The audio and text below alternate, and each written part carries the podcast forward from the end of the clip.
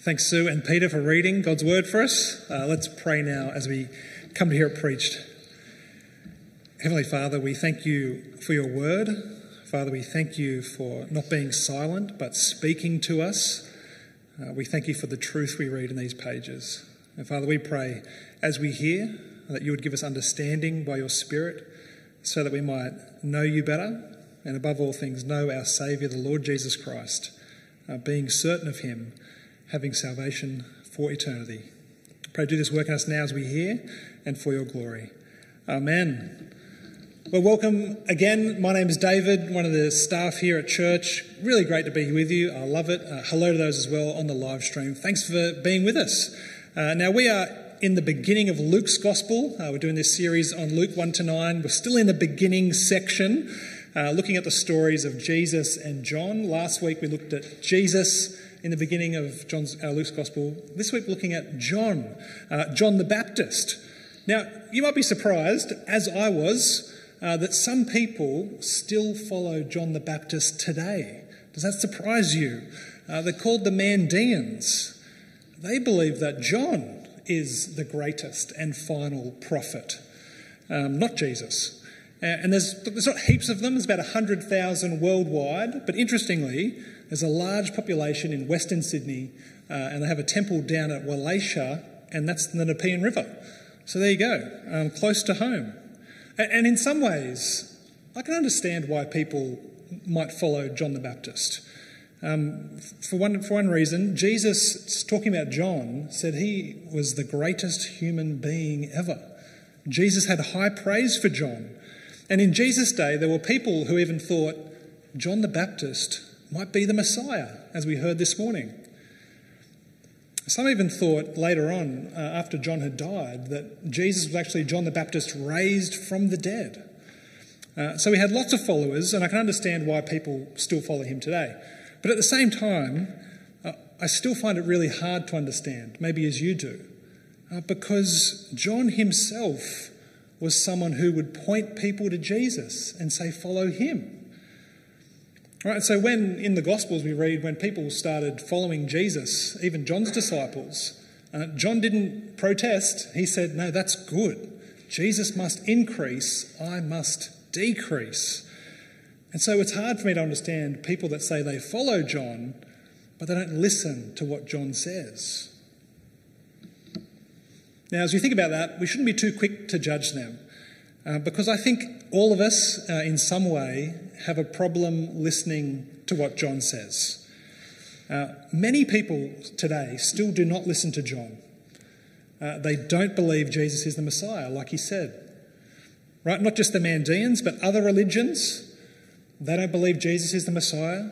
Uh, even people that tick no religion on the census, uh, they're not listening to John either, because they don't believe that Jesus is Lord, like John said.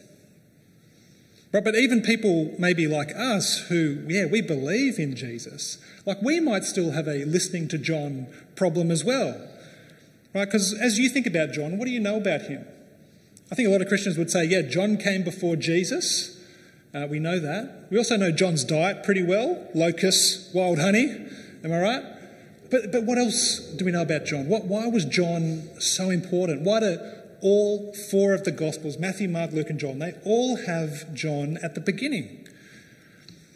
I think for many of us, if we got you know, the pair of scissors and, and cut John out of the start of the Gospels, uh, we probably think, oh, we're not, we're not losing that much. I can be okay with that. But why did God think it was so important for John to come first? Uh, why is John in, in our Bibles? It's because God has a word to say to us through John. He has things to teach us. And so it's important that we listen uh, to the things that God is saying to us through John. So we're going to do that today. That's what we're doing as we look at Luke. Uh, there's those two passages we read we're going to look at. Um, and this is the outline for today. Uh, as we look at uh, these passages, we ought to be people who rejoice in God's purposes through John, uh, but also people who repent at God's word through John. So, firstly, have you got your Bibles open to Luke 167? We'll start there. So, we saw last week how Luke 1 to 2 is like this Disney musical, right? There's just singing everywhere, it's very happy. Uh, and so here is another song today. This is Zechariah, John's father. Uh, and this is after John's birth. Uh, but first, I think a bit of background helps us as we come to this. Uh, Zechariah was quite old, and his wife was old, and they were childless. Uh, and that is when uh, the angel Gabriel came to Zechariah with good news that he would have a son who would prepare the way for the Lord. And what did Zechariah do? Didn't believe the angel Gabriel. Uh, if you're ever visited by an angel, good thing to believe what they say, all right? Because what happened to Zechariah was his, his mouth was shut. He was unable to speak until John was born nine months later. Uh, he had some time to think, obviously, and so the first thing he does when he opens his mouth again is he sings a song of praise to God. That's what we have here uh, a song of praise to God. Now, it's interesting because I think you'll know that most new parents, when they have a baby, uh, all they can talk about is the baby. Uh, if you're a fan of Seinfeld, you'll know you've got to see the baby, okay? Um, but it's just, it's just the most important thing in the world. When you have a child, it's, it's all you can talk about. But what does Zechariah talk about here? as, as he sings a song of praise, he doesn't begin by talking about John, he begins by talking about Jesus. You notice this? Have a look at verse 68. We'll read from there. Uh, Zechariah says, Praise be to the Lord, the God of Israel, because he has come to his people and redeemed them. He has raised up a horn of salvation for us in the house of his servant David, as he said through his holy prophets of long ago. So he's talking about Jesus here. Uh, as we saw last week, uh, Jesus is that promised king in the line of David. He was the one that was promised long ago through the prophets. Uh, he is the, as it says there, the horn of salvation, or just, in other words, the power of salvation. That's who Jesus is. And Zechariah praises God for this king that he knows is about to be born. Right? And it's only then, after this, this praise of, of God for Jesus, that he turns to John uh, he turns to John, he says this. He says, And you, my child, will be called a prophet of the Most High, for you will go on before the Lord to prepare the way for him, to give his people the knowledge of salvation through the forgiveness of their sins. Now, so here's the connection Jesus is God's promised king, uh, but John is God's promised prophet who prepares the way for the promised king. And so John was, uh, you, you, might know that quote that we read out in chapter 3. Uh, John is the one promised in Isaiah 40. He is the voice of one crying in the wilderness, prepare the way for the Lord. Uh, that is John's job. He is the one who prepares the way for the promised king. Uh, made me think about that, that massive airport that's uh, getting built out of Western Sydney. A huge project. If you've driven past it, you'll know. Uh, but one of, the, one of the massive things on it is this runway 3.7 kilometres of runway. Uh, one of the biggest, uh, dead straight, dead flat, clear ground. Uh, so planes can come from all over the world and come to the wondrous place of Western Sydney and they can enjoy the sights with us. Um, this, it's a huge project, but uh, this is a way to think about John. John has this massive project, this huge privilege, this great job to prepare the world for the coming of Jesus. Jesus coming to the world, John is clearing the way, preparing the way for him. Right, it's, and, and the greatness of John's job is connected to the greatness of Jesus. Jesus is bringing salvation. John is preparing the world for salvation through Christ.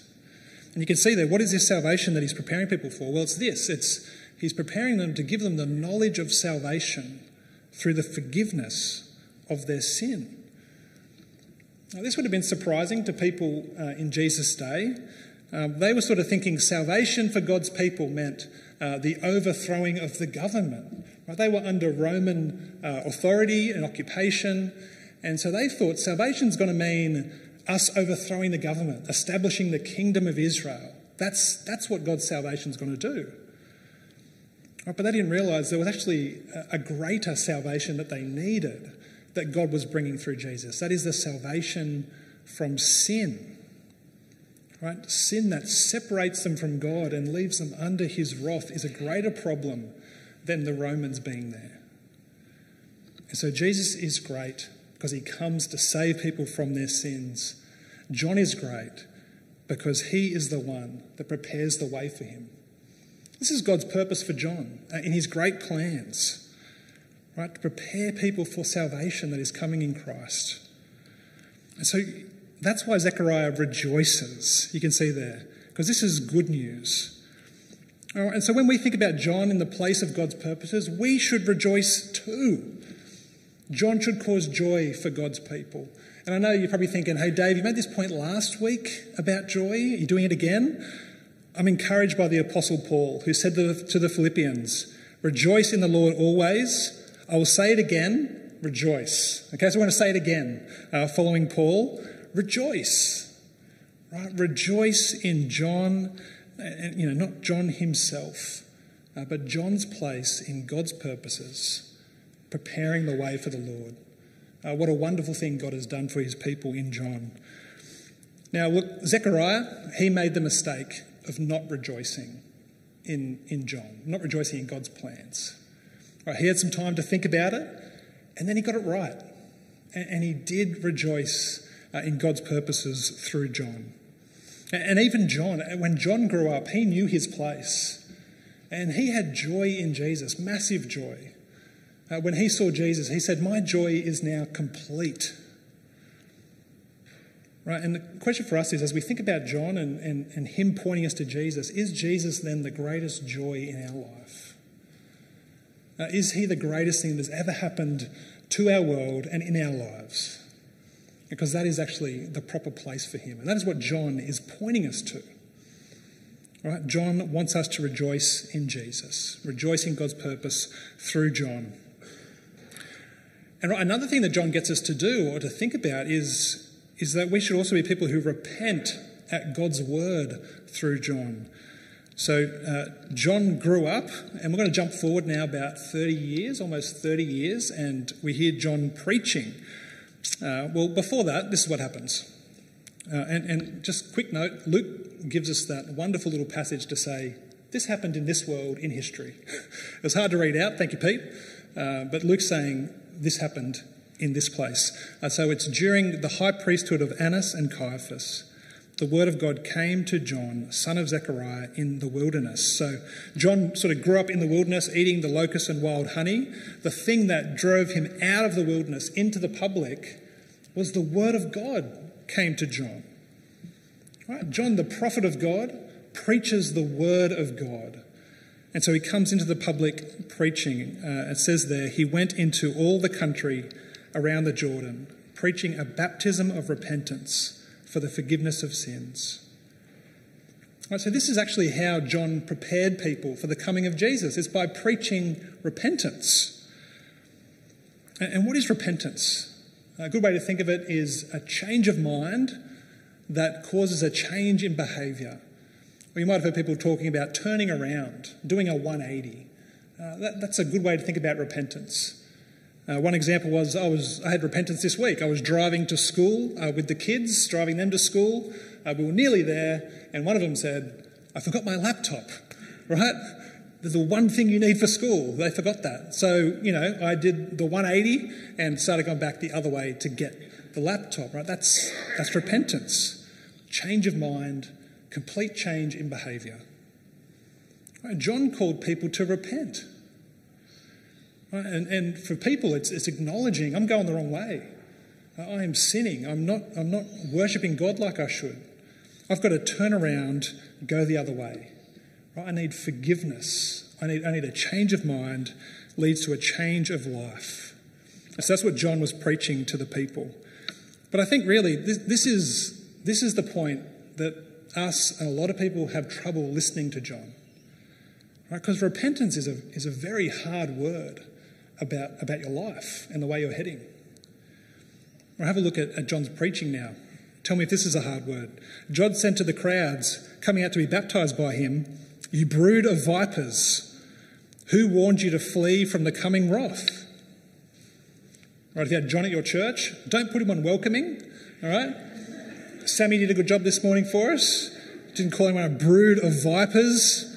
Welcome to church. Right?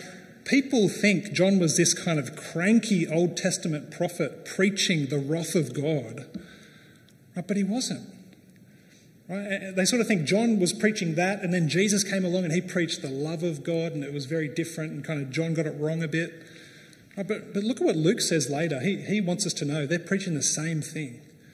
Because he says here, with many other words, John exhorted the people and proclaimed the good news to them. John preached good news, just like Jesus preached good news. This is part of the good news repentance from sin, salvation from the wrath of God. That's good news. And so, part of preparing people for salvation is warning them about judgment. And that's what John was doing. When he saw people coming who were just not prepared for the coming of the Lord, not prepared for his judgment, uh, that concerned him. Right? And so he would say things like this, verse 8. Uh, John said, Do not begin to say to yourselves, We have Abraham as our father. For I tell you that out of these stones God can raise up children for Abraham. The axe is already at the root of the trees, and every tree that does not produce good fruit will be cut down and thrown into the fire. So people coming to John, they're sort of assuming, yeah, we're okay with God. We're just coming to check out what John's saying. Um, because, you know, we're, we're physical descendants of Abraham. We are safe, we are secure just by our birthrights. Right, they thought salvation for them was just automatic. But John's saying, no, it's, it's not. Right, everyone is a sinner. Everyone needs forgiveness. Everyone must repent. Everyone must prepare themselves for the coming of the Lord, for his salvation, uh, but also for his judgment. And so, of course, this is, a, this is a good thing to ask in response to that. What do I do? Right? That's what the crowd asked. They asked John, well, what do we do? And so John gave them examples of repentance, okay? A, a change of life. He says, You have two shirts, uh, share with someone who has none. Do the same with your food as well. Uh, to the tax collectors, don't uh, collect more than you're required. To the soldiers, don't extort people for money, be content with your pay. Right, that's, that's the repentance that you see in people's life. Right, that change of mind leads to a change of behaviour. Right, and what John's doing is preparing people for the coming of Jesus because Jesus is the one who's going to bring salvation, and John's saying we need to be ready for that. Repent for the forgiveness of sins that Jesus is going to bring. Uh, let's get ready for that. Now, of course, uh, this is the point where people start to ask the question man, is John the Messiah? Like, he, he is a powerful preacher. Is, is, is John the Messiah? And John answers them and he says, I baptize you with water, but the one who is more powerful than I will come, the straps of whose sandals I'm not worthy to untie. He will baptize you with the Holy Spirit and fire. In other words, I'm not the Messiah. He's coming though. Right, John is great, but his job was to point us to the greater one. Right, look, look, at what look at the way John thinks about Jesus. This is challenging to us. Look at the way John thinks about Jesus. He, he says, The strap of his sandal I'm not worthy to untie. That was the lowest job of the lowest slave. Like, no one would do that. And John says, I'm not even worthy to do that for Jesus. And this is the one who is coming. This is the one we're waiting for. And John was the one appointed by God to prepare the way for him. Right, so people might rejoice that he's coming, but also be ready for him and be repentant and ready for the salvation that he brings. So that's John's. That's John uh, in Luke's gospel. But then we think about where we sit today in this time. Uh, what will it mean for us to listen to God's word through John? What will it mean for us? Well, of course, you know, what John was preparing people for has come. Uh, the world has seen the salvation of God through Jesus, uh, through his death and resurrection. He saved us from sin, he saved us from death, saved from the wrath of God. Jesus has brought forgiveness to all who repent and believe in him. That, is, that has happened. Right, today is the day of salvation, Paul calls it. Right, but there is another day coming, uh, a day of judgment. Uh, right, that is when Jesus returns as judge. Right, and John wanted to tell people about this as well, even back then. So Luke 3:17. His winnowing fork is in his hand to clear his threshing floor and to gather the wheat into his barn. But he'll burn up the chaff with unquenchable fire. Now, you don't need to be a farmer to know uh, that's a picture of judgment. Right? You don't need to be a farmer to know that you'd rather be the wheat in the barn than the chaff that is being burned. You see, see, what John did for people was he prepared them for Jesus' first coming. Uh, but what he does for us today is actually prepares us for Jesus' second coming. Uh, hopefully, uh, you might be one of those people, persons who is reading that, that book we've been encouraging people to read, How to Read the Bible Better. Anyone reading that book? Anyone reading How to Read the Bible Better? One of those books we've got? Come on. I thought there was someone here that would be. Okay, you have to get that today from the Grow Inno book table. Uh, Richard Chin, who wrote that, he one of the points he makes is the Bible is written for us who are on the edge of eternity. Right? The Bible's written for us who are living on the edge of eternity so we might be ready for eternity. And so the question today is are you ready for that? Are you prepared? Now, the HSC is coming up, um, and I remember my HSC a while back, and for some reason I was doing physics in the HSC. I don't know why. I was really bad at physics. So my dad got me this tutor. Tutor came in first session, just want to get a gauge of how much do you know about physics. Uh, and to say he was shocked at how little I knew would, be, would not be an overstatement. He, he was shocked, uh, as shocked as any tutor could be with any student, I think.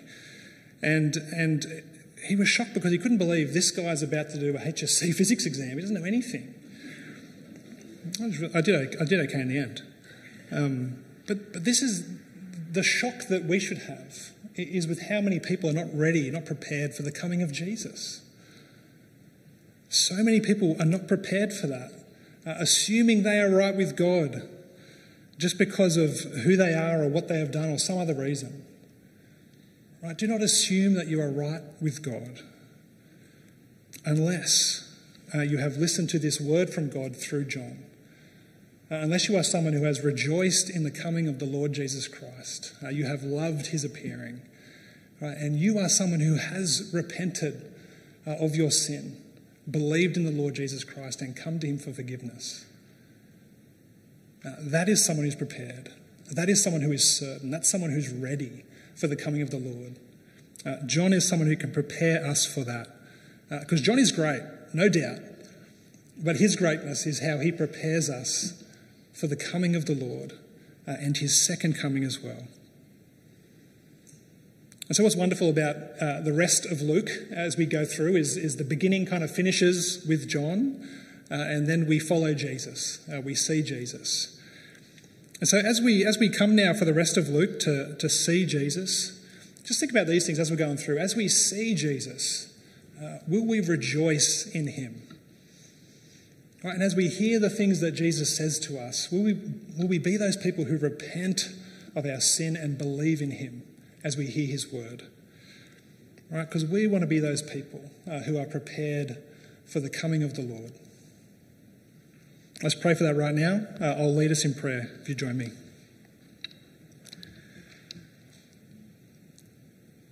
Heavenly Father, we thank you for the good news of great joy that is the Lord Jesus Christ, our Saviour.